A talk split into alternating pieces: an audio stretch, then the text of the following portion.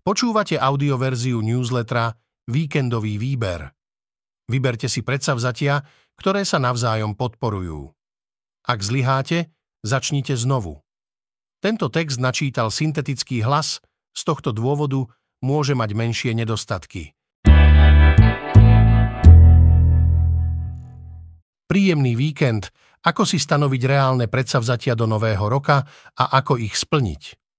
Čo je pritom dôležité, aj čo robiť pri zlyhaní. Reportérka Barbara Plávalová sa zhovárala so psychologičkou Ivanou Čergeťovou aj o tom, aké stratégie zvoliť pri výbere cieľov a ako predsavzatia dodržať. K tejto téme vám prinášame aj sprievodný text s niekoľkými praktickými radami, ako zvýšiť svoje šance na úspech pri integrácii nových zdravých návykov do života aj ako sa zbaviť zlozvykov. Prinášame vám aj tri zaujímavé rozhovory uplynulých dní. Fyziológ a výživový špecialista Boris Bayer hovorí aj o tom, prečo je prejedanie a nesprávne stravovanie nebezpečné pre naše zdravie a ako si ho môžeme zlepšiť, farmakologička Daniela Ježová, ktorá skúma antidepresíva, vysvetľuje, prečo je potrebné zájsť k lekárovi, ak nás bolí duša a herečka Kristýna Tormová sa v rozhovore zverila aj s tým, koľko hejtu zažíva a ako ho dokáže premeniť na inšpiráciu. Prečítajte si aj recenzie na filmy, ktoré momentálne rezonujú, je ním nový film slávneho režiséra Michaela Mana Ferrari aj snímka Bradleyho Coopera Maestro o živote legendárneho hudobníka, skladateľa a dirigenta Leonarda Bernsteina. Nájdete aj prehľad top filmov, ktoré slovenské kiná prinesú v prvom polroku 2024 či kultúrne typy na nasledujúce dni. Zmena zvyku trvá priemerne 66 dní. Pri cvičení pomôže pochváliť sa pokrokom na sieťach. Január je síce symbolom nových začiatkov, ale zmena návykov si podľa psychologičky Ivany Čergeťovej vyžaduje viac ako len kalendárnu zmenu. Čím dlhšie človek otáľa, tým viac sa zlozvyky v jeho mozgu upevňujú. Január môže byť symbolom nového začiatku a preto sa zdá byť ideálnym časom na zmeny. Psychologicky si často v hlave vravíme nový rok, nové ja, čo môže fungovať ako silný motivačný impuls. Ale zlozvyky sú často hlboko zakorenené a vyžadujú si viac než len kalendárnu zmenu, hovorí v rozhovore. Ak chcete prestať fajčiť, čím skôr, tým lepšie. Výskum ukazuje, že spontánne rozhodnutie prestať fajčiť má často väčšiu úspešnosť než plánované pokusy. Treba si uvedomiť, že rozhodnutie a zmeny si vyžadujú veľké úsilie. Mozog má tendenciu byť pohodlný, preferuje známe a zabehnuté mechanizmy a je skôr lenivý, pokiaľ ide o zmeny. Preto je pohodlnejšie nechať si nekomfortné úlohy na neskôr, namiesto toho, aby sme sa im venovali hneď. Čím dlhšie čakáme, tým viac si náš mozog zvyká na súčasný stav a preto je často lepšie konať okamžite, vysvetľuje. V rozhovore sa dočítate aj, ako zlozvyky vníma náš mozog, koľko predsavzatí je schopný naraz zvládnuť, čo sú to smart ciele a ako fungujú v praxi, čo pomáha motivácii pri chudnutí, aj ako postupovať v prípade opakovaného zlyhania. Ako si vytvoriť zdravé návyky a zbaviť sa zlozvykov? Radia odborníci. Stanoviť si ciele na nový rok môže byť skľučujúce. Vytvárať nové návyky a odbúravať staré nie je jednoduché, ale zďaleka to nie je nemožné. Mozog je veľmi plastický, to znamená veľmi premenlivý, hovorí Susan Hillierová, profesorka neurovedy a rehabilitácie na univerzite v Južnej Austrálii. Hillierová prirovnáva nový návyk k plitkému, novému koritu rieky, kde voda môže prúdiť trochu nepredvídateľne vo viacerých kanáloch. A prehlbiť kanál si vyžaduje opätovnú snahu. Čím viac budete cvičiť a zdokonaľovať sa, tým viac sa vzorec stane podvedomým a stane sa vaším novým štandardom, tvrdí. Cvičenie je teda kľúčové na vytvorenie nových návykov, aj ich udržanie, ale nájsť motiváciu začať a dodržiavať návyky nie je vždy jednoduché. Čo by mohlo pomôcť? V článku prinášame niekoľko vedecky podložených stratégií. Bayer. Rozdiel medzi liekom a jedom je v dávke. Nesnažím sa byť kalorický fašista, že niekomu budem hovoriť, že toto a tamto je nezdravé. Vždy ide o dávku. Rozdiel medzi liekom a jedom je v dávke. Kedy si platilo, že ľudia zomierajú viac, keď nepijú alkohol. Potom zase, že zomierajú menej, keď pijú malé množstvo a tak ďalej. Už nemôžeme odporúčať ani minimálne množstvo alkoholu, hovorí fyziológ a výživový špecialista Boris Bayer. Keď sa nás ľudia spýtajú, môžeme si dať údené iba na Vianoce alebo na Veľkú noc, povieme, dajte si ho, lebo ak niekomu vezmeme všetko, čoho sa drží, tak mu už nič nezostane. Často robíme chyby v tom, že ľudí strašíme pred všetkým. Toto je zlé, tamto je zlé, toto nemôžete. Ľudia sa potom búria a vrátia sa späť do svojho režimu. Treba hľadať cesty, ako to zlepšiť. Pre mňa je najlepšia cesta, ako zlepšiť výživu, pohyb. Keď nesedíme, zlepšuje sa metabolický a hormonálny stav nášho tela. Cukor namiesto do tukov ide do svalov. Pohyb tiež buduje disciplínu človeka a aj vnímanie stravy, ktorú konzumuje. Málokedy vidíme, že človek, ktorý začne pravidelne a dlhodobo cvičiť, nezmení stravu. To sa nestáva. Dodáva. Skúma antidepresíva. Kamarátovi s depresiou nekúpte zájazd, ale odporúčte návštevu odborníka. Depresia je porucha, ktorá postihne takmer každého štvrtého človeka, uvádza Liga za duševné zdravie. Môže zahrňať pocity smútku, beznádeje, celkovej únavy, ale aj pokles sebavedomia, poruchy spánku a rôzne bolesti.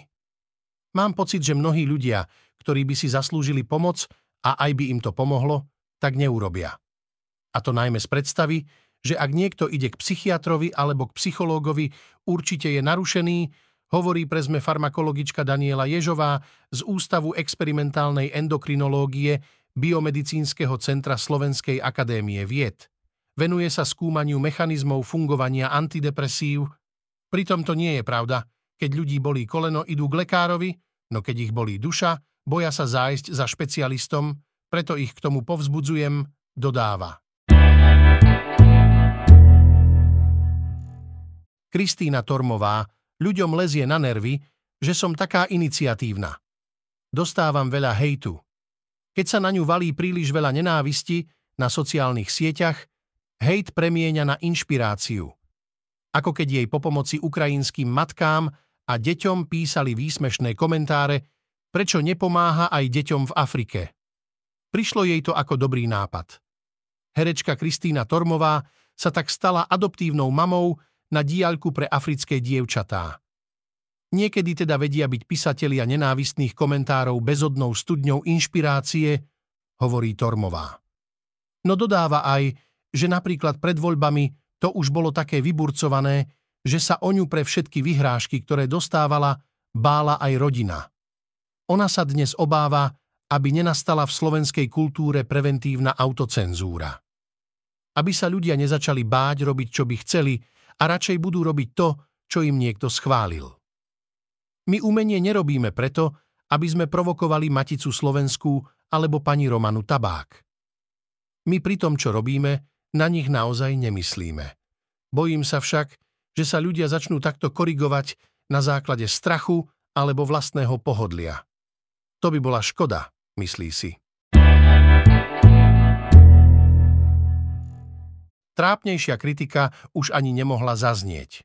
Film Maestro je vonku a spolu s ním aj židovský nos. Ak Bradley Cooper nedokáže zahrať Leonarda Bernsteina silou svojho herectva, potom mal uvoľniť priestor židovskému hercovi. Je to rovnaké faux pas, ako keď si biely herec namaľuje tvár na čierno aby mohol hrať Černocha. Predchádzajúce vety sú ukážkou kritických reakcií na film Maestro, ktoré sa vo svetových médiách objavili skôr, ako sa vôbec dostal do kín. Zverejnený bol iba trailer a už sa zdalo, že jeho tvorcovia budú mať veľký problém. Konkrétne, že ho bude mať Bradley Cooper, ktorý biografický príbeh o dirigentovi, skladateľovi a klaviristovi Leonardovi Bernsteinovi nakrútil a sám si ho v ňom aj zahral. Jeho prečinom bolo, že pritom použil protézu, aby mal väčší nos. Inými slovami, musel siahnuť po hlúpom stereotype, aby sa na ňo viac podobal. Dnes je film Maestro dostupný celý. Prach po prvotných ohlasoch usadol, priestor dostala filmárska práca a samotný príbeh. A v perspektíve všetkého, čo priniesol, sa polemika okolo židovského nosa javí ešte nezmyselnejšie a absurdnejšie, ako sa javila na začiatku. Krachuje mu podnik i manželstvo, ale Ferrari znamená silu. Michael Mann je skúsený a oslavovaný režisér, tvorca filmov Nelútostný súboj, Dymovák slona, Ali či Kolaterál. Michael Mann je zároveň milovník rýchlosti.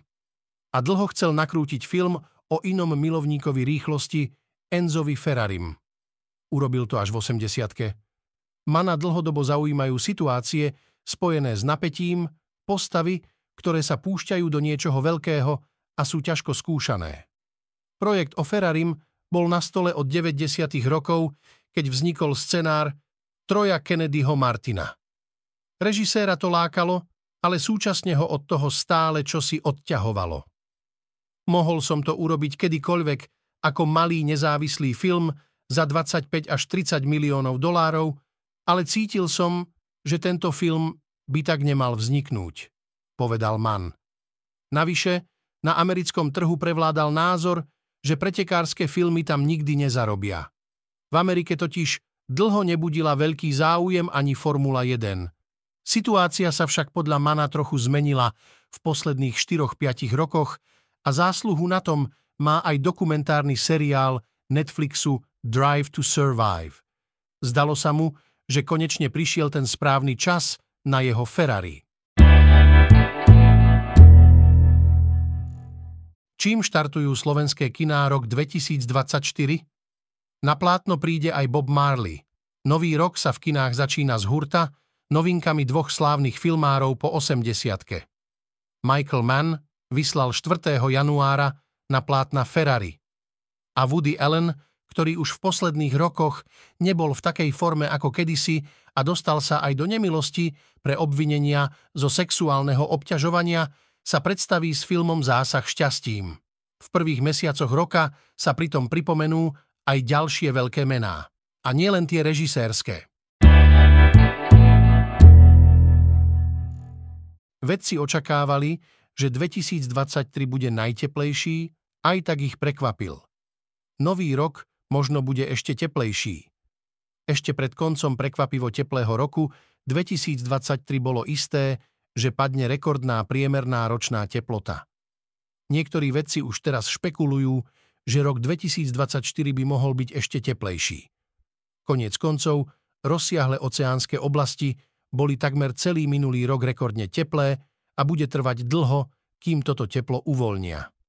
Intenzívna epizóda klimatického javu El Niño, ktorý otepluje planétu, sa blíži k svojmu vrcholu. V roku 2016 keď sa objavil naposledy, sa planéta rekordne oteplila. Aj to naznačuje, že v blízkej budúcnosti sa nespomalí nárast globálneho tepla, ktoré predznamenalo 10 ročia trvajúci trend spojený s emisiami fosílnych palív. Podľa britských meteorológov by to mohlo stačiť na to, aby sa priemerná teplota na planéte poprvýkrát v ročnom meradle vyšplhala o viac ako 1,5 stupňa Celzia nad predindustriálnu úroveň z 19. storočia. V posledných mesiacoch roka 2023 sa planéta priblížila k tejto obávanej hranici viac ako kedykoľvek predtým a ľudia tak zakúsili svet, v ktorom by trvalo udržateľná úroveň tohto tepla, mohla podnetiť nové extrémy počasia. Chovali ho kvôli vlne, vedci objavili DNA huňatého psa, ktorého zahubil kolonializmus. Starodávna DNA z kožušiny huňatého bieleho psa menom Matn odhaľuje nové podrobnosti o vyhynutom huňatom psom plemene, o ktoré sa zvyčajne starali ženy z kmeňových národov pobrežných sališov na severozápade Pacifiku. Podľa Michaela Pavla, staršieho príslušníka kmeňa Skokomy Štvana a jedného z autorov štúdie, uverejnenej v časopise Science, si pôvodní obyvatelia huňatých psov po tisíce rokov vážili ako členov rodiny a chovali ich na ostrovoch alebo v ohradách, aby sa zabezpečilo, že sa nebudú krížiť s inými psami. Posledné jedince zmizli približne koncom 19. storočia, ale udržiavali sa pri živote v príbehoch, ktoré si odovzdávali staršinovia z kmeňových národov pobrežných sališov. Ich vedomosti teraz potvrdzuje nová analýza DNA z mutonovej kože, ktorá sa nachádza v Smithsonovom inštitúte. Z údajov vyplýva, že huňaté psy sa od ostatných psov v Severnej Amerike oddelili niekedy pred 1900 až 4800 rokmi.